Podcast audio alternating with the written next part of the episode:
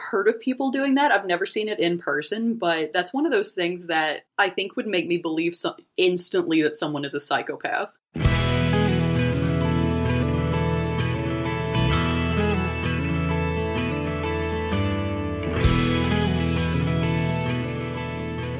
Hello and welcome to JudgeCast. This is episode 276. I'm one of your hosts, Brian Prillam, and I am joined this evening, afternoon, morning drive to work by the one and only Samantha Har. That's me. And today, tonight, we are going to be going over the Streets of New Commander release notes. Capenna. Eh, Capenna. Same thing. yes, this is the the 1920s flavored. Roaring Twenties. Yeah, Art Deco. It it makes me it makes me want to call uh, bars speakeasies and refer to dames' legs as walking sticks. All right, I, I admit you've left me speechless on this one. right? You know? See, because walking sticks sounds like something you have extra of. you just like swap out randomly. You just swap them, sure. She you know. 10. I don't know. So, um, we got demon crime families with a 1920s Art Deco theme. Now, is this part of Capenna or is this at the Command Fest? the Um, Demon Crime I mean, families. prob- probably. you know, if you look at the list of TOs that are running the Commander Fests, maybe they are demon crime we families. call them demon crime families. They're our beloved tournament organizers. I don't know. They're our beloved tournament organizers. Demon crime families. Okay. All right. Well, with each new set comes new keywords. What's one of our crime what's what's one of our crime families and what's their what is their keyword du jour? What is the keyword du jour? All right, first up, new keywords. We have Connive or Connive X, which is part of the Obscura faction, which is Esper colors. An example card for this will be Echo Inspector, which is three and a blue for a creature bird rogue. It's a 2 3 with flying. When Echo Inspector enters the battlefield, it connives. And what that means is draw a card, then discard a card. If you discarded a non land card, put a plus one plus one counter on this creature. So, like exploring, once you start conniving, you are going to finish conniving until everything is done. So, specifically, opponents can't bolt the Echo Inspector um, or the conniving creature after they see you discard a non land card and before you put the counter on the creature. The, the whole conniving finishes. there's no there's no middle conniving pause. Hmm. So if for some reason you can't discard a card, you don't get a counter.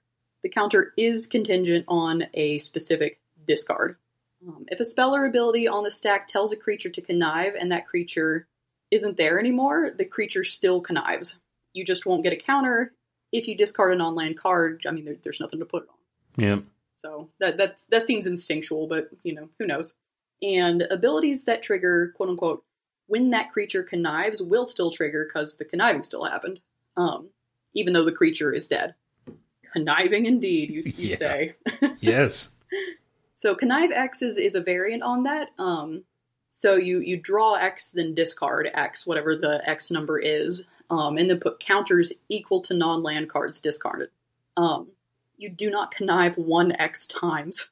Yeah. What do you mean you don't connive one X times? I don't like connive 10. I don't connive 1 10 times in a row. I draw 10 Oh, oh, cards, yeah, yeah, yeah, then I discard 10 cards, and then I put counters. all day. Yeah. yeah, they, good good note. Good note. Yeah. All right. So the next one, the next mechanic is casualty, and this belongs to the Maestros, or the, the Grixis uh, shard. So an example of the casualty mechanic is on this card called a little chat. It's just a little chat. It's for one in a blue. For one in a blue, we have casualty one. I'll explain what that is in just a second. Look at the top two cards of your library. Put one of them into your hand and the other on the bottom of your library. Okay. Casualty 1 says, or Casualty 1 means as you cast the spell, you may sacrifice a creature with power, since this is Casualty 1, with a power 1 or greater. When you do, copy this spell. Okay, so that's reflexive trigger.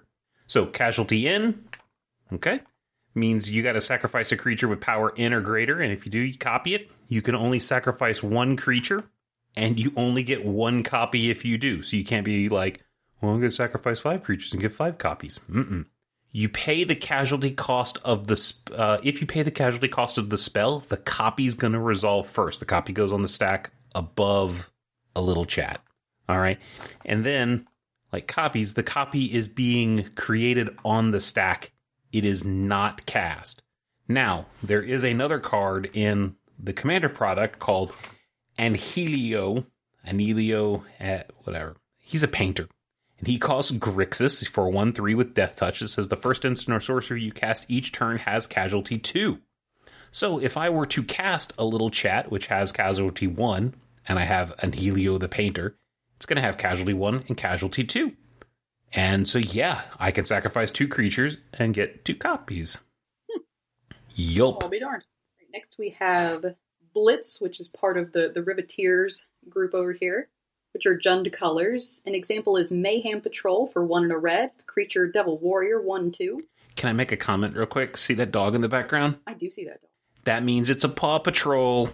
Oh, it is a Paw Patrol. It's a Paw Patrol. Are you telling me that dog is a cop? anyway, so Paw Patrol here has Menace. okay. Um, whenever Mayhem Patrol attacks, target creature gets plus one plus zero until end of turn, and then it's got, of course, Blitz for one and a red.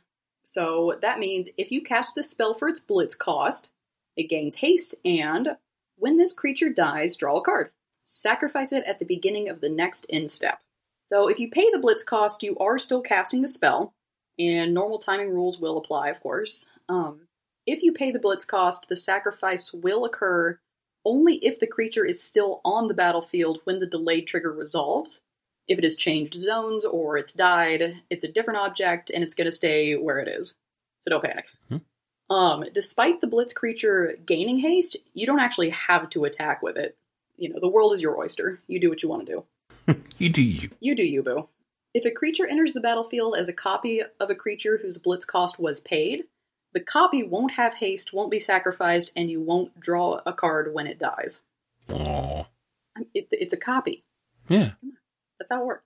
The trigger lets you draw a card when it dies for any reason, even if it's earlier than the end step sacrifice. So if it's dead, it's dead. Yeah. And that kind of is typically a truism outside of the movies and, and books. If it dead, it dead. Dead means dead.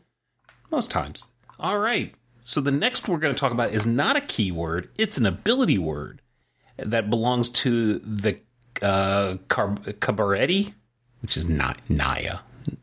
And their mechanic is alliance.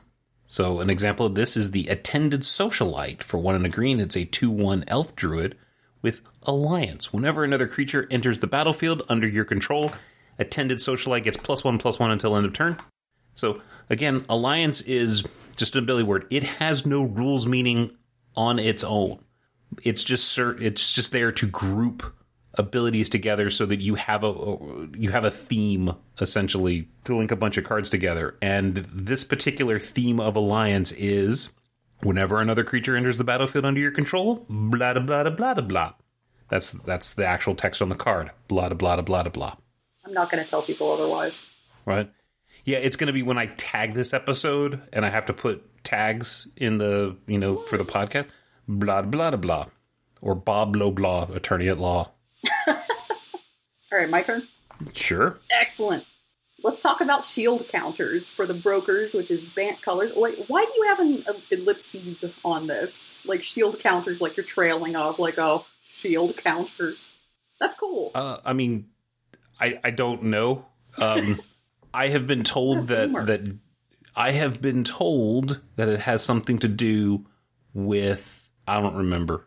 I'll have to think about it. It's kind of an old person thing. It's not an old person, it's an older person. Oh, oh, okay. Okay. I'll let I'll, I'll let you have that. It has something to do with having to pay for text messages as opposed to having unlimited texts. Actually, I I I I think I know what you're talking about. We'll get back to that later. Anyway, All right. shield counters. So, example is Rhox Pummeler for five and a green creature rhino soldier six three.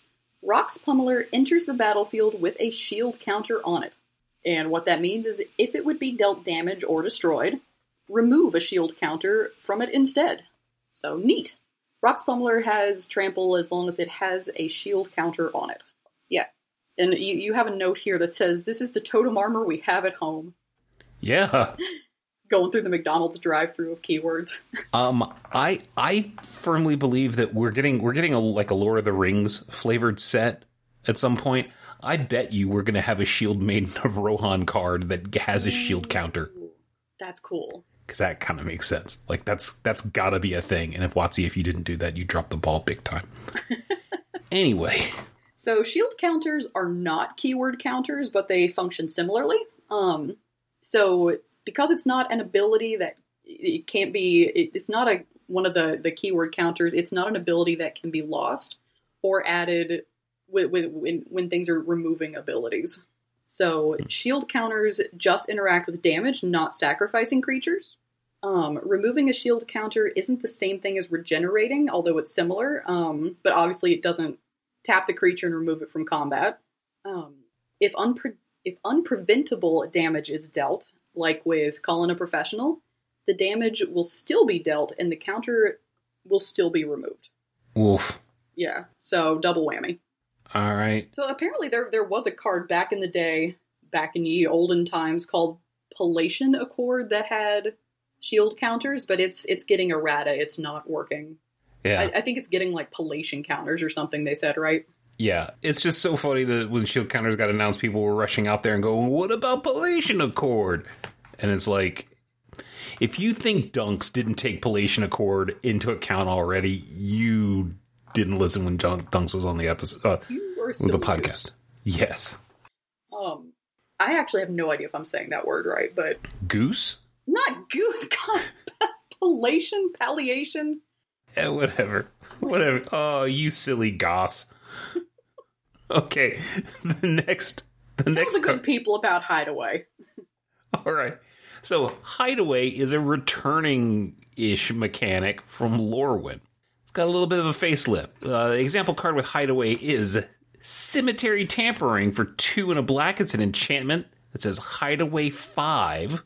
When this enchantment enters the battlefield, look at the top five cards of your library, exile one of them face down, and then put the rest on the bottom in a random order. Now you can stop and say, like, "Oh, that that seems different," and it, yeah, it is. I'm going to explain how in just a second. But the card would really cemetery tampering would su- really suck if that's all Hideaway was was just it comes into play and put one card under it. Okay. Um, at the beginning of your upkeep, you may mill three cards. Then, if there are 20 or more cards in your graveyard, you may play the exiled card without paying its mana cost. So, Hideaway was was basically uh, it's a returning mechanic from Lorwyn it was on a cycle of lands. When the permanent enters the battlefield, you put some number of cards under, or you you looked at some number of cards. I think it was four, used to be Yeah. and then you put one of them exiled kind of you stick it under the land and you put the others on the on the bottom of your library and then when you met a condition you could play the exile card without paying the mana cost so what hideaway N means because uh, four used to be in the actual hideaway ability and they broke it out so hideaway N means when this permanent enters the battlefield look at the top in cards of your library exile one of them face down and put the rest of the uh, rest on the bottom of your library. The exiled card gains. Any player who has controlled this permanent that exiled this card may look at this card in the exile zone. Okay, because when you when you exile a card face down, you know you can't look at it unless you've had permission to already look at it. Okay, now You can what's cast it, but you can't look at it. yeah right well, and then the whole thing Surprise. any player who's controlled that permanent the this permanent that exiled this card so if you have cast cemetery tampering and hidden a card under it and i gain control of cemetery tampering now i can look at the card and you're like whoa whoa whoa and you play a, a control magic effect to yoink it back over to your side i don't have control anymore but because i did control that permanent i did have permission to look at it i can keep looking at it even though you have the cemetery tampering back. Okay. Yeah, so that that was true for Hideaway in its previous incarnation. Um, not its original, but its previous. Um, but they've made a few other changes. So Hideaway used to just be four cards, but they've changed it to be Hideaway N now. Also, Hideaway used to include having the permanent enter the battlefield tapped. that's been removed from the ability. So all those old lands have been errata to explicitly say that they entered the battlefield tapped. So it's functionally, it's nearly functionally the same. Okay. And now the cards are put on the bottom of the library in a random order instead of in any order. I'm glad you brought that up because I was actually meaning to ask before we started why. Why what? Why bother random order? Oh, probably to make Arena better. Oh, okay. I accept that answer because I'm sitting here like, who on earth cares? well, right, because now I've got to pick the the order of those four cards that go on the bottom of my library, and if it's in like the first, if you're casting this on turn three, turn four, you ain't ever seeing those cards anyway. So like, why pretend like it matters what order you stick them in? All right, friends, let's get into the specific cards. Ooh. Yes, where we start, where we do a lot of A's up front, and then we progressively get less, and do less and less cards per letter as we go on. I feel like there just were a bunch of A's, but maybe I there were a bunch of A's, but I've also noticed that I tend to like when putting this stuff together. Like if I've already done the an intervening if clause, like I tend to do the first one as opposed to like look for the most interesting one. That makes sense. Yeah. Whatever. Whatever. Whatever. First up, whatever. First up, we have All Seeing Arbiter. Um, so that card is four blue blue for a creature avatar five four with flying. Whenever All Seeing All Seeing Arbiter enters the battlefield or attacks, draw two cards, then discard a card. Whenever you discard a card, target creature an opponent controls gets minus X minus O until your next turn, where X is the number of different mana values among cards in your graveyard. So just a quick reminder remember that split cards in the graveyard have a total mana value of both halves. Modal double faced cards, we only look at the front. And X in a mana value is zero, and land's mana value is zero in yeah. the graveyard. Yeah, and this is this is going to be. There's a lot of cards in this set that care about uh, different mana values, or five cards with different mana values, or just cards with different mana values. So those that that reminder applies for all the cards that we're not going to talk about. Yeah, I feel like I saw this reminder a couple of times throughout the notes. Yeah. Yep. All right. So the next card is an offer you can't refuse. I don't know. I can refuse a lot, but I'm awfully one, ornery. Yeah, I, I am. I hate it. Um, for a single blue mana, you get an instant that says counter target non creature spell, its controller creates two treasure tokens. All right. So if the spell is no longer a legal target when an offer you can't refuse goes to resolve, you're not going to get any treasure tokens because the spell is going to be, you know, just put into the graveyard. It's going to fail to resolve. Now, if the spell that's being targeted for some reason can't be countered, so you can still target it, it's just the spell can't be countered, the treasure tokens are still going to get created even though the spell wasn't countered. So if you have an uncounterable spell, you, can use, you know, an offer you can't refuse is kind of like a one, you know, for a single blue, make two treasures. Not saying that's good. I'm just saying it's possible. yeah, don't come to us for advice on what's good. We were just telling you, we're just telling you what the book says, you know? All right, next up we have Angel of Suffering. I love this card. Yeah. It's so spicy. I don't know. It's neat. Anyway, Angel of Suffering, three black black creature, Nightmare Angel. It's a 5 3 with flying, of course. If damage would be dealt to you, prevent that damage and mill twice that many cards. It's neat. So it is neat. Some notes on that. If you have to mill more cards than you've got, you mill everything. The damage mm. is still prevented though, even if you can't even if you can't mill everything. Even if you can't right. mill as many as you were theoretically yes. supposed to. Yes. So if you've got five cards left in your library and you take three damage, you're gonna you're gonna mill those five cards, uh, and that three damage is still gonna be prevented. Although you know, I feel like it would be kind of cool if you ran out of cards to mill. You get to choose somebody else's cards to start to mill. that that would be interesting. Like just go off. Like we're we're getting through six cards anyway. anyway, if the damage can't be prevented for some reason, like um, with calling a professional, you do still have to mill. Okay. Uh, and just so people know, calling the calling a professional is for two in a red. It's an instant that says players can't gain life this turn. Damage can't be prevented this turn. Calling a professional deals three damage to any target. And I think is that like the buildings on fire behind the professional. It is. Yeah. Maybe he's a professional arsonist. Yeah. the building was on fire and it was my fault. right. For those Dresden fans out there. Absolutely. I want that profession. All right, the next card that we're going to talk about is Avon Heartstabber. Now, um, for this is part of a cycle of cards uh, for a black and a blue. It is a bird assassin, a one-one bird assassin with flying. Because if it didn't have flying, it'd be kind of a crappy bird. Um, it would be. It'd be a kiwi.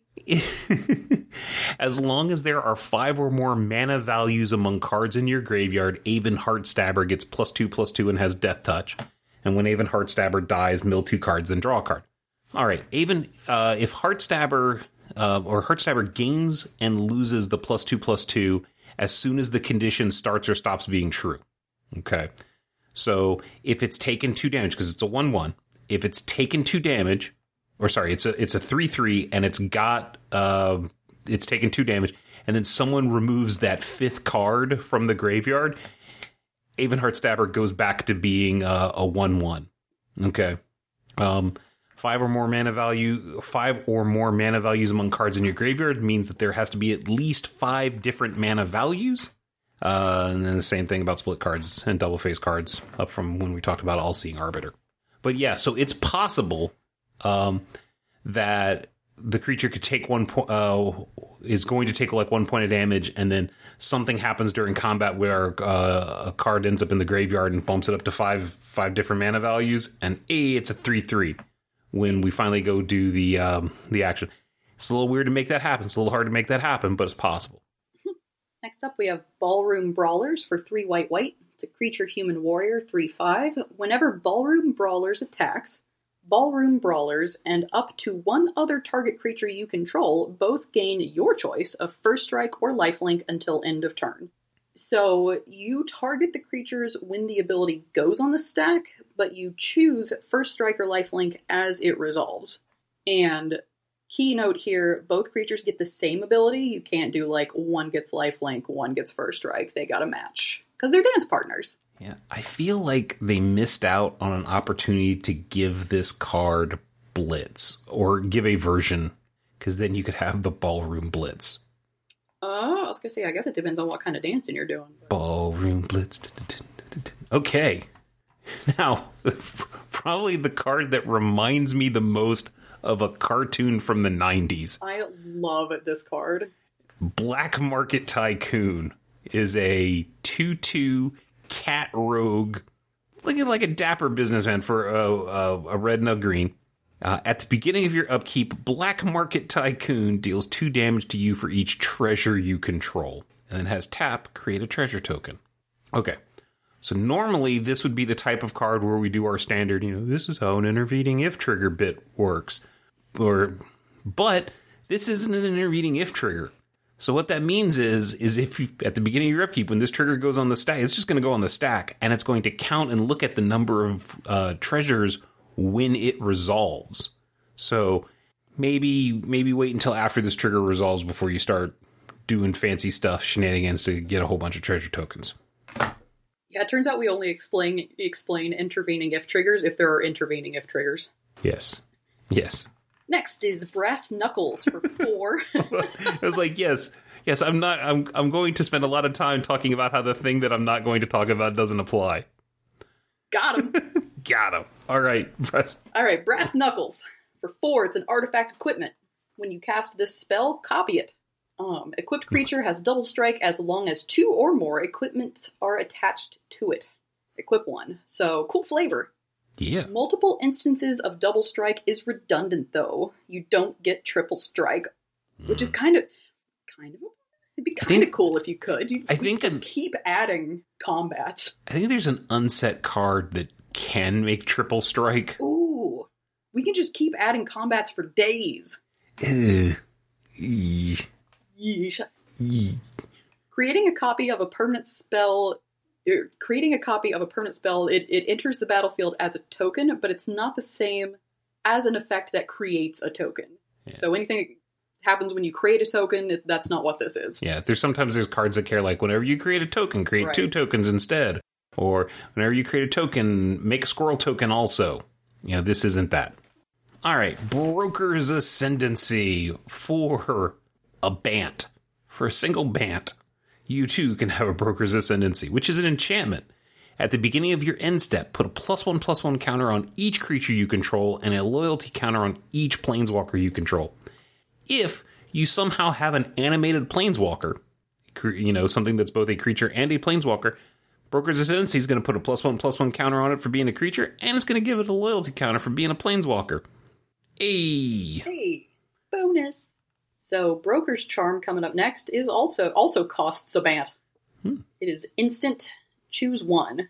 So we got we got some modes here. Got some options. Um, first up, target creature you control gets plus one plus O until end of turn. It deals damage equal to its power or target cre- equal to its power to target creature or planeswalker an opponent controls. That's a lot. Mhm. All right, the other two are destroy target enchantment or draw two cards. So that first one with all the words is with the has the notes here. Um, the first mode can't be chosen if you can't target your creature and their creature or planeswalker. You do have to have two legal. You have to be able to see two legal targets. They gotta they gotta be there. Get get all the targets. You gotta have some targets.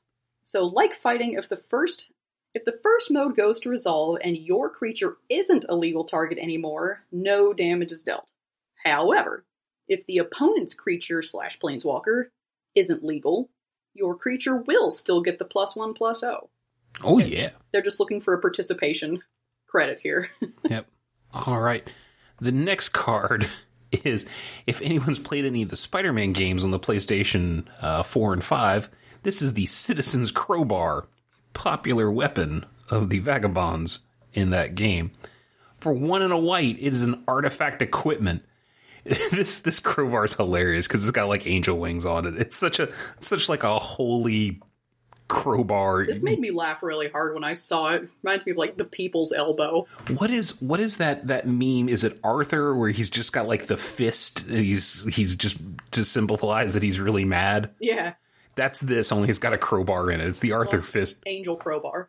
angel crowbar. Okay, so oh, we've hyped this up. When Citizen's Crowbar enters the battlefield, create a one-one green and white citizen creature token, then attach Citizen Crowbar to it. Equipped creature gets plus one plus one and has white, tap, sacrifice Citizen's Crowbar, destroy target artifact or enchantment. Equip two. Alright. What's special about this is if an opponent, so if you've equipped this onto a creature, and an opponent somehow gains control of your creature that is equipped with Citizen's Crowbar, the, the creature is being given the ability, but the opponent can't activate it. Even if that creature's got haste, because part of the cost is sacrificing the crowbar, and even though they gained control of the creature, they didn't gain control of Citizen's Crowbar, and your opponent cannot sacrifice permanents that they don't control. Yeah. Yeah. All right. All right. This this next card looks the art looks like something out of a Hellboy comic. The art is fantastic, and I I'm so glad I get to talk about this card because this instantly stuck out to me when reading through this. So All right. cut your losses. Four blue blue sorcery, casualty two. Target player mills half their library rounded down. Now, if you copy cut your losses, you don't mill the whole library. What? You mill half Yeah, and then half again, then then, then half. of the That's new that's all of it. Now, the reason I'm excited, actually excited may be a strong word, the reason I, I'm interested to talk about this card is because anyone that has ever worked in retail has had to argue with somebody about this very principle. Have you? Everybody I know that works in retail has at some point had somebody sit there and look angry and confused at a calculator because they brought in like two coupons and don't understand how like 50 plus 30% doesn't just equal 80% off.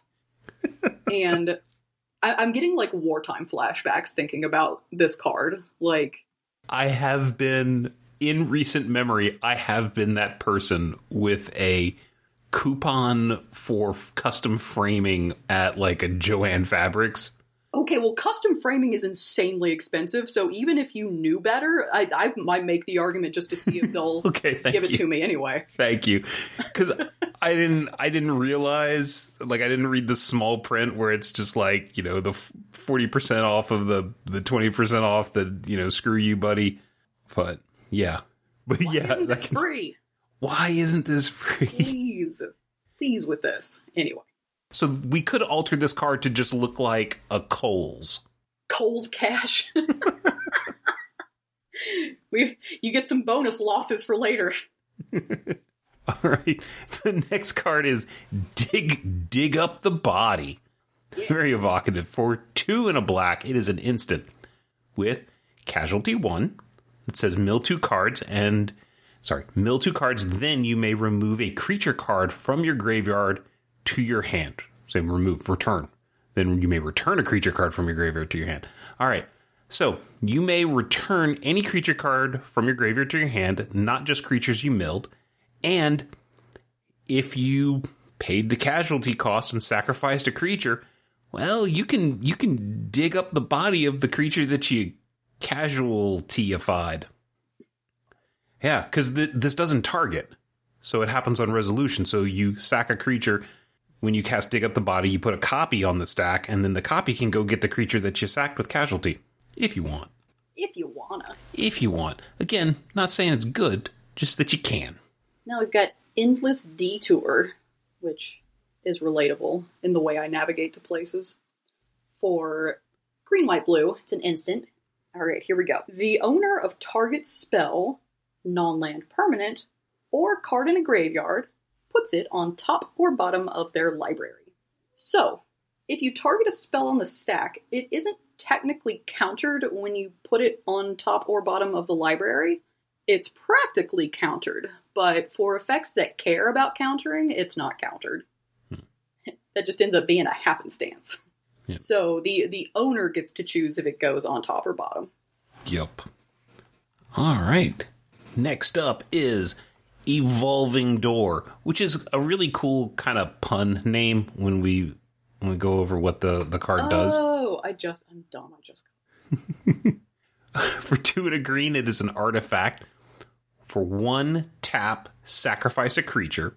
Count the colors of the sacrificed creature, then search your library for a creature card that's exactly that many colors plus one. Exile that card, then shuffle.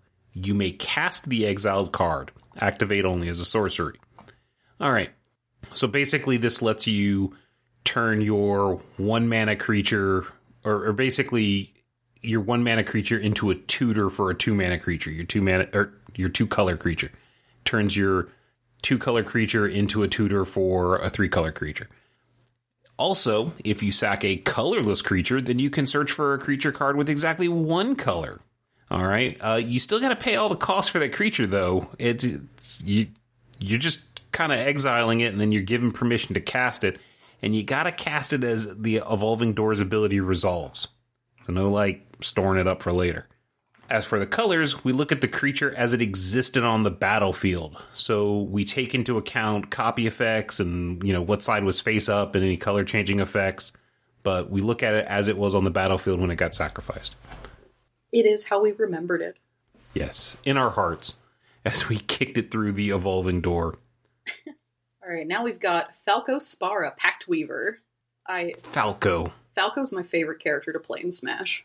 Oh, Anyway, that's Star One- Fox. Can you play Falco in Star Fox?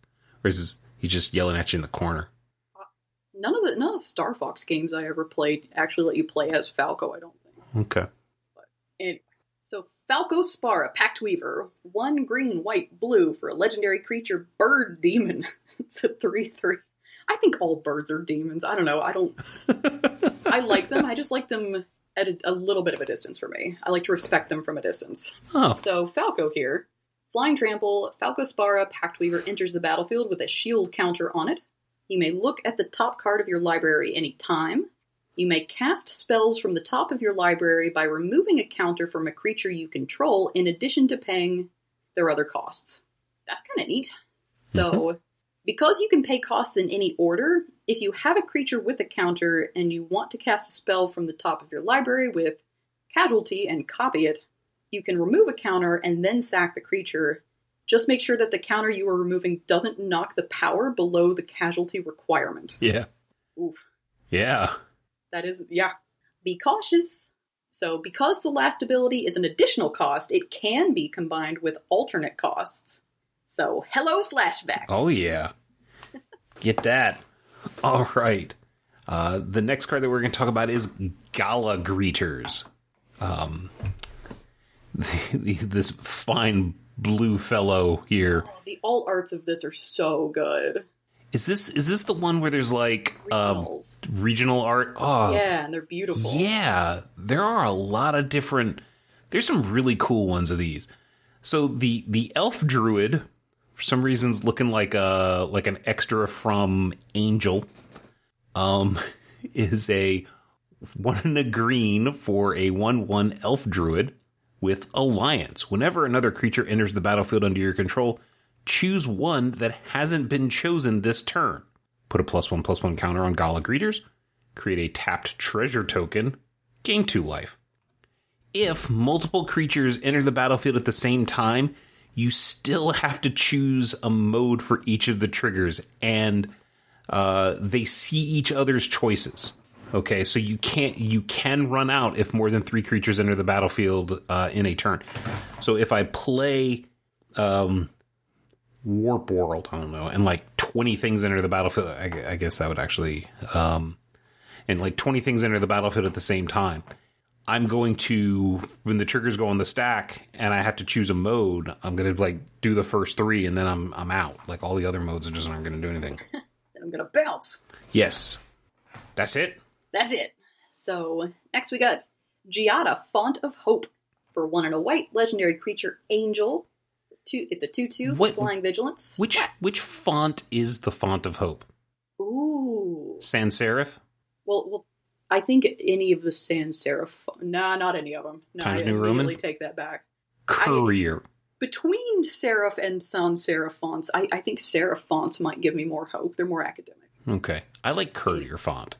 That's Fix- so random. What do you mean, Fi- courier? Fixed with fonts give me hope.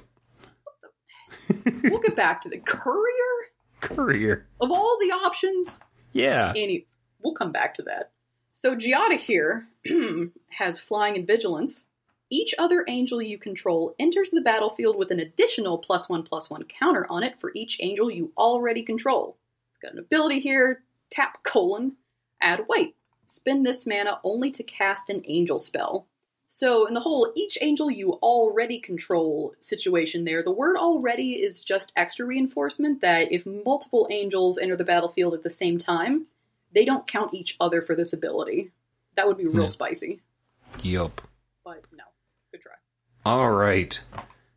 We have for the next card is Goldhound. He's so handsome. Uh, he he is a good boy. For one, for a single red, is a one-one artifact creature treasure dog. For first strike, and it has first strike, menace, and sacrifice treasure dog. Add one mana of any color. So. So Treasure Dog might be a good boy, but he's not the goodest boy because he doesn't have haste, so he can't sacrifice the turn he enters the battlefield. He's just he's just a good boy. He's. He's he's all right. He's an all right boy. Three out of five stars, boy. All right, Halo Fountain for two and a white. It's an artifact, and it's got oh my gosh, it's got three activated abilities down here. First up, white tap, untap a tapped creature you control. Colon, create a one-one green and white citizen creature token. Next, for white white tap, untap two t- two tapped creatures you control. Colon, draw a card. The last one is white white white white white tap, untap 15 tapped creatures you control, you win the game. yeah, you do. Absolutely. Just because you've earned it, pal. So, since you activate mana abilities before you pay costs, you can tap creatures for mana and use their new tapped status to fuel the untapping part of the card. Well, that is spicy. That's a ton of Yeah. fun. All right. Oh, good. I get this card, Lagrella the Magpie. I don't understand why I don't understand why people seem to have so such a hard time with this. Maybe I'm missing something. It's it's okay. So let's let's go over it. for a Bant. It is a 2 3 human soldier. And I think what happens is, is just when you read it as a block of text without any like inflection, then it kind of starts becoming word soup. But when Lagrella the Magpie enters the battlefield, exile any number of other target creatures controlled by different players until Lagrella leaves the battlefield. When an exiled creature, oh, sorry, when an exiled card enters the battlefield under your control this way, put two plus one plus one counters on it. All right. So the bit where it says when it enters the battlefield exile any number of other target creatures controlled by different players, what that basically means is um, for each player, you can target a creature, you know, that that player controls. Uh, typically what happens is with targeting, it tells you before the word target, it tells you how many things you can target, and then after the word target, it gives you the the restrictions on target. So that's that's what it's doing. Um, then the when at, when an exiled card enters the battlefield under your control this way, dot dot dot those ellipses. Um, it's setting up a delayed trigger as part of the resolution of Lagrella's ability. That trigger that trigger will resolve even if Lagrella got turned to frogged or um, uh, dressed down or whatever. So, yup. I feel like that's the card I've seen the most sort of questions and complaints about over the pre-release weekend so far, but I I think I think it's okay. So I've seen a lot of smart people complain about this card online, and what I think happens is they read it and then they go, "Wait, what?" And then they read it slower again, and then because magic players are magic players, they get mad that they had to read it a second time, so they complain about it. hate having to read. Yeah, to read a second Read. time. Hmm. Reading the card's supposed to explain the card, and it made me read it slowly. Can't stand having to read things to understand them. Now we've got Luxior, Giada's Gift. So that is a for one, one generic mana, um, legendary artifact equipment. Equipped creature gets plus one plus one for each counter on it. Equipped permanent isn't a planeswalker and is a creature in addition to its other types. Loyalty abilities can still be activated. Mm-hmm. Cute. So equip Planeswalker 1 and equip 3. Equipment can only be attached to creatures, so equip Planeswalker is a variant of equip that lets you attach to a Planeswalker as though it were a creature. Then it turns into a creature, so it can stay attached. That, that makes sense. It, it, Yep. makes it make sense. Yeah. There, there's a few other cards in here. Like if you notice, it'll say something like, you know, there will be an enchantment that, uh, an enchantment that turns a creature into a vehicle, and the enchantment will say enchant creature or vehicle. And the reason being is if it just said enchant creature, so you target your creature and say, I'm going to turn this creature into a vehicle, and then you turn it Oh. into a vehicle. the enchantment is like, oh, I only have enchant creature. I can't enchant this vehicle, and it's just going to fall off, and then it's going to be a creature again. And then it's like, well, that why'd I do that? What was the point of that? Right. All right. So the next card we're going to talk about is Masked Bandits. They're so cute. It's a raccoon rogue I love them. for three and a jund. Now this is actually a cycle of cards, but we're only going to talk about the Masked Bandits because it's it's just a raccoon rogue, really. So it's three and a three and a jund for a five five vigilance menace raccoon rogue with the ability to exile masked bandits from your hand. Colon target land gets tap, add a black, a red, or green. Um, until Mask bandits is cast from exile. You may cast Mask bandits for as long as it remains remains in exile.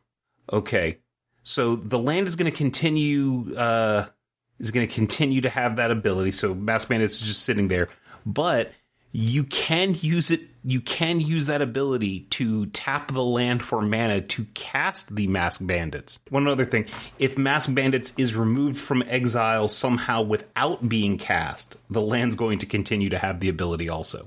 Ooh. Yes. fancy. Right now we've got Maestro's Theater, which is a land. When Maestro's Theater enters the battlefield, sacrifice it.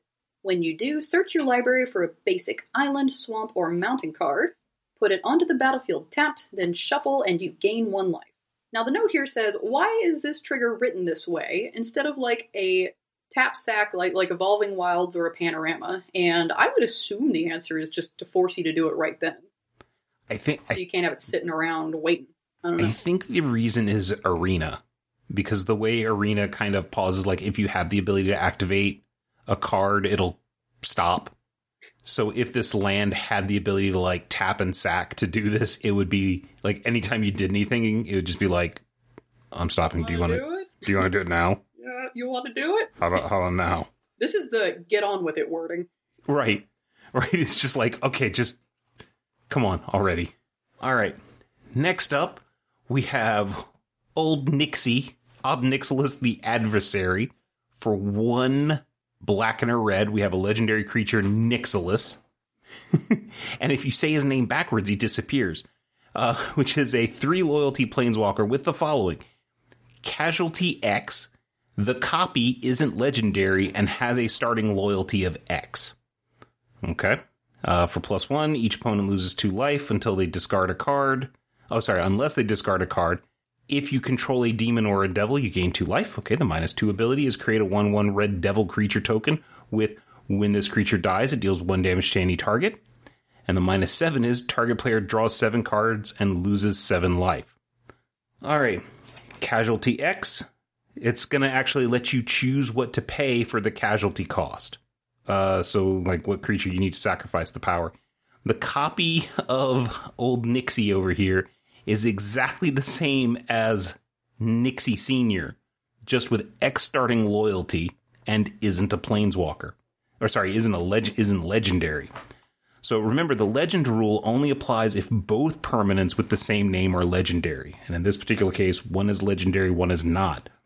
So you can actually find a way to copy that token. If you can find a way to copy it, you can make a little Nixie, uh, a full army of Nix Juniors. Juniors. Yeah.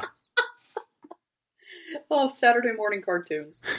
I feel like so his name is Ob Nixilis, but I feel like when you call him Old Nixie, that that sounds like a gentleman that ought to hop up on a hickory stump and say, "Boy, let me tell you." Boy, let me tell you what. He's, well, I guess you didn't know it, but he's a fiddle player too. I would not make a bet with the man pictured on this card under any circumstances. Abs- absolutely not. Oh no! I'm That's coming with a gold pinstripe suit. I am out. right. Out skis. Eh. so th- this card I find peculiar and a little confusing. So we got Okay. Reservoir Kraken. Yeah. Two blue blue. Creature Kraken, 6 6, Trample, Ward 2. At the beginning of each combat, if Reservoir Kraken is untapped, any opponent may tap an untapped creature they control. If they do, tap Reservoir Kraken and create a 1 1 blue fish creature token with this creature can't be blocked. So, in a multiplayer game, opponents won't know who or even if Reservoir Kraken will attack. What, what, do- what does that mean? What does that note mean? Well, that means at, it's at the beginning of combat, so you haven't actually declared attackers yet. So that means I gotta, like, if you've got a Reservoir Kraken, I gotta be like, oh, are they gonna attack me or are they gonna attack somebody else? So I gotta decide to tap down your your Reservoir Kraken. Um, Well, I, I never know if anything's attacking until it is. well, in in multiplayer, you've got to make the decision uh, whether or not you're gonna tap it down before before you know. all right, all right, all yeah right. yeah and and and while uh while you are tapping this uh uh creature if you decide to tap this creature down be sure to play uh uh what's that song that mr blonde played in reservoir dogs do you remember Oh, I haven't seen that movie in a million years. yeah but you got to play that song Excellent. yes So, each opponent in turn order chooses to tap an untapped creature for the trigger, even if a previous opponent already chose a creature to tap. So you, you still only gain one fish token regardless of how many opponents tapped creatures, and yeah, like like you say, this is one of those that just because they can do it doesn't mean it's smart, but it is an option open to you. Go live your dreams. Go live your kraken fish dreams. if you've got three opponents they can each choose to tap a creature okay Yep. um to to and but reservoir tap reservoir kraken's only going to tap once and you're only going to get one blue fish you're going to get one fish not two fish not a red fish but a blue fish Oh, oh, I see. Aren't you clever? Aren't you clever? All right, all right. All right. Next up is Riveter's Ascendancy. For a Jund, it is an enchantment that says whenever you sacrifice a creature, you may return target creature card with lesser mana value from your graveyard to the battlefield tapped. You can do this only once per turn. All right, so do this only once per turn is kind of a thing that they've started doing within like the last year. Um, it's referring to returning a creature from your graveyard, uh, a creature card from your graveyard to the battlefield using that ability it's going to keep triggering with each sacrifice creature. So if you somehow sacrifice 20 creatures, it's going to keep triggering until you opt to do the May bit. Okay. Then once you do, all of those other triggers on the stack. So let's say you got 20 instances on the stack. And, you know, the first one, the first one you go like, nah, no, no, all the way through. And then on the 10th one, you say, well, now I'm to do it. The rest of the other nine abilities they still triggered, but when they go to resolve, they're not to do anything because you can only do this once each turn. And then later in that same turn, if you sacrifice a creature, this trigger is not to not to happen at all. Okay. Now, do this ability only once per turn. That does that puts a restriction on that riveter's assembly. If you somehow have two or three or four riveters assemblies, they're each gonna they each get their only their own do this only once. Are you saying riveters assembly? Uh, ascendancy. I might have been saying ascendancy. Riveteers, ascendancy. Riveteers. I, ascendancy. We, we, make we both you and I make fun of people for not reading, and then we ourselves do not Something. I, you know, hey, riveters ascendancy. Riveteers. Riveteers. There you go. Next up, we got scheming fence for white and a blue creature human citizen. Two three. As Scheming Fence enters the battlefield, you may choose a non land permanent. Activated abilities of the chosen permanent can't be activated. Scheming Fence has all activated abilities of the chosen permanent except for loyalty abilities. You may spend mana as though it were mana of any color to activate those abilities. That's a ton of fun. Yeah. So, some notes here Scheming Fence only gains activated abilities, no triggers, no keywords, no static, static abilities, unless they come from activated abilities.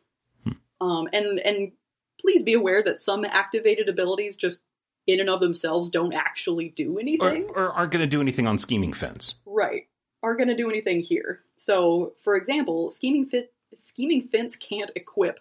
Hmm. like, what would that even mean, right? Like, what would that look like in practice? Anyway, I don't know. This guy kind of looks like Littlefinger a little bit, so I imagine he'd he'd figure something out. So, yeah, he can't equip, or the activated ability might be tied to a linked trigger or a static ability. So, choose choose your choose your victim carefully here. All right, the Soul of Emancipation for four and a Bant.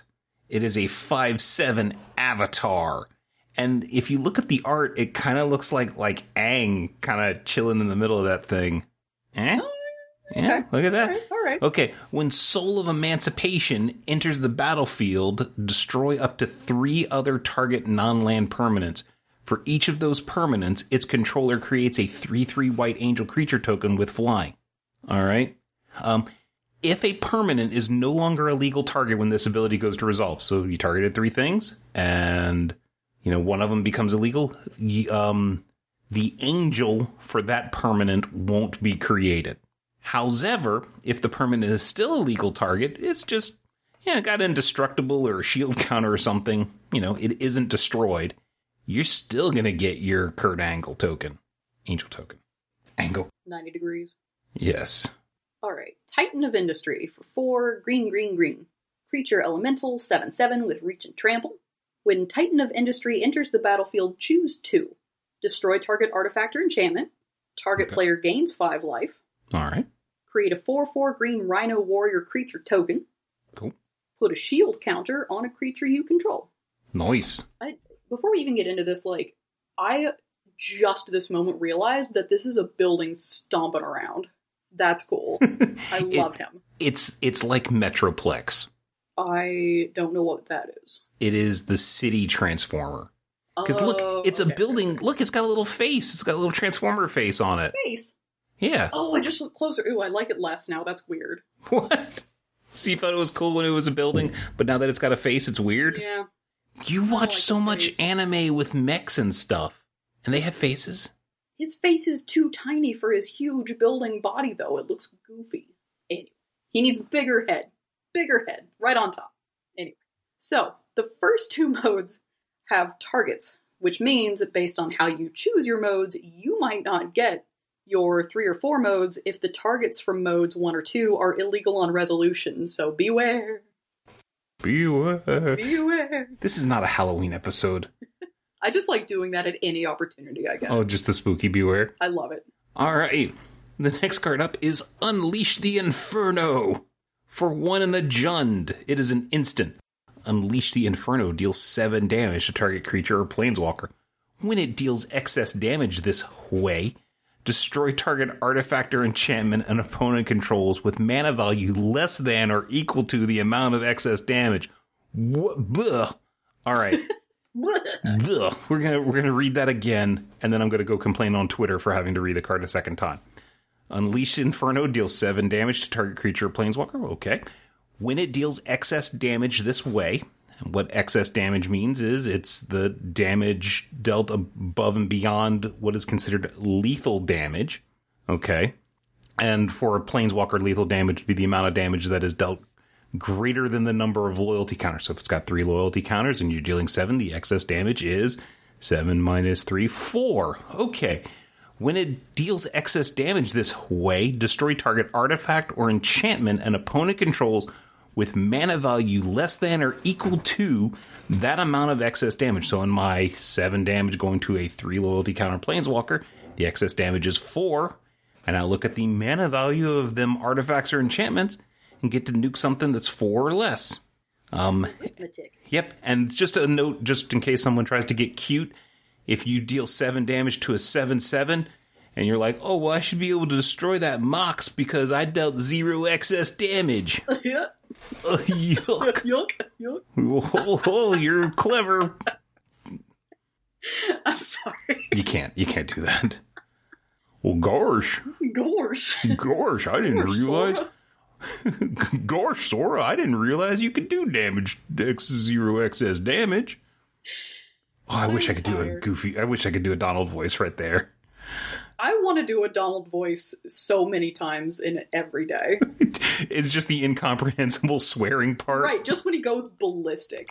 Like, that's what my brain sounds like quite a few times a day.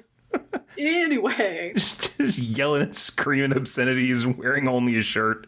wearing only a shirt, like, got my dukes up, just swinging wildly. got a sailor hat. You gotta have a sailor hat. Oh, you do, obviously, sailor hat. No pants and a sailor hat. Yes. All right. Well, spe- speaking of Donald ducking it, Urabrask, Heretic Praetor, also doesn't wear pants. Three red red. Legendary creature, Phyrexian Praetor. So this is a 4 4. It's got haste. I got to foil one of these. I'm excited about it. Um, at the beginning of your upkeep, exile the top card of your library. You may play it this turn. At the beginning of each opponent's upkeep, the next time they would draw a card this turn, instead, they exile the top card of their library. They may play it this turn. So, yeah, that's what it do.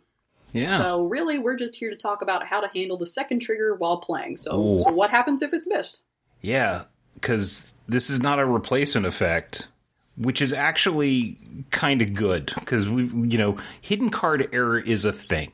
So if this was a replacement effect, and and the opponent just yoink picked up a card, put it in their hand, you'd be like, ah, hidden card. Let me see that hand and do all that kind of stuff. So that's a little bit of a mess. So having it be a trigger means that you, the controller of Urabrask, can miss it. So it's a little bit of little bit of insurance, and this doesn't currently fit real great in our policy docs. Like, wait, wait! Are you saying this was this was crafted specifically to avoid giving people HCEs the best of all infractions?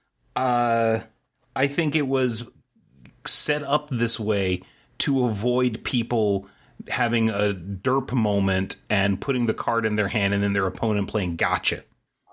Okay, so we're gonna have to wait for the policy docs to come out. Okay, because strict readings of HCE, strict reading of mistrigger policy, strict reading of GRV. Nothing really covers this card in all cases. Philosophically, though, if you, the controller of Urabrask, want your trigger, you need to say something like "Go Urabrask trigger," you know, that that kind of thing. Don't because a lot of times when people do like untap, upkeep, draw, they just kind of do all that stuff at once. You need to basically be Johnny on the spot with reminding about your trigger, and that's kind of the way we've done stuff like this in the past. Maybe you just make up whatever infraction you want until until the official. Oh no no no! Use use philosophy. Don't just make it. Don't make it up. I mean, I'm saying if, if there's no specific, You Yeah. find the philosophical underpinning that that matches best. Like we have things about like you know the opponent can't blow through your trigger, can't rush past it. But we also my have. philosophy is to have fun. I'm talking about penalty philosophy. Well, I know, Which is not fun. My penalty philosophy is to, is to have a good time along the way. You know. Okay, well you you and Urabrask can just Donald Duck it to your heart's content, but but uh but I'm going to put no out the trigger. Yes, you are com- complete. All right, so that's the last card in the Streets of New Capenna set. Uh, there's some commander cards, but yeah, we're not going to talk about those. So what is what is this here? What is this note? You want to yell at me for courier font? I'm trying. Is that what you said your favorite font was? Yeah, that's what I said my favorite font was. Courier.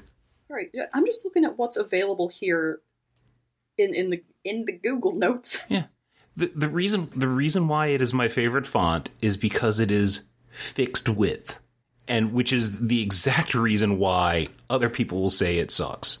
I actually don't know that I have a favorite out of these. Because the I is the same width as the R is the same width as the M. No, I, I- I think there's some validity to that. That- definitely helps with like planning out spacing of things. As someone that noodles around in Photoshop more than I ought to be allowed to. I, I do a lot of uh, table editing in like Notepad and SQL and stuff like that. Big, big, huge fan of having my courier font and then just having my indents. I'm really anal about my indentation. like, like I just knew you would be. right if i if i'm editing in one piece of software and like the tab is three spaces and i take it to another piece of software and that treats the tab as five spaces day day ruined oh You know what? I don't think I like any of these fonts. what font is that this is that was Pacifico. yeah okay I don't like any of these. I like.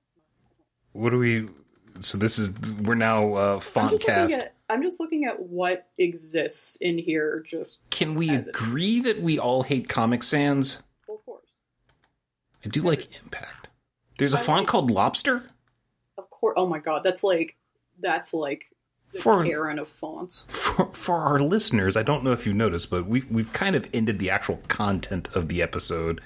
Syncopate. What is this? What? Oh, I do have syncopate. Yeah, this is it's Google Docs. We should have the exact same fonts. It's not the sycophant font. Sycophant. Sycophant font is just sycophant font is just whenever you type in, it's just like, what do you want to see? I'll just like, you, oh, whatever choice you make is great. I'm sure I'll, uh, I'm sure we'll love it. I, I hate to admit this, but I think you might be right. I think you might be onto something here. I think Courier might be the best one on this list. Cur- Courier's pretty solid. I like it. All right, I'll I'll leave you alone about this one then. All right. Fixed width fonts or bay. I never mind. I will not leave you alone. What? That's all. There's a font called Caveat. All right. Okay. Okay. All right. We're, All right, we're losing so- listeners. So that's our episode. Join us next time when we find some kind of a topic to talk about. Until then, you can send us an email at judgecast at gmail.com or like us on Facebook or follow us on Twitter at judgecast. Till next time, I'm Samantha Har and I keep it fun. I'm Brian Prillaman and I keep my pants on.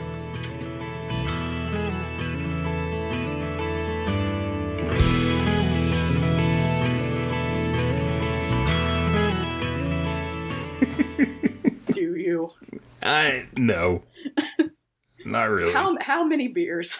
uh, we're at two right now, and what what is the what is the beer count for for Donald ducking it? oh, like five or six. is just I'll I'll fight. I mean, I gotta get I gotta get angry enough to fight and be hot.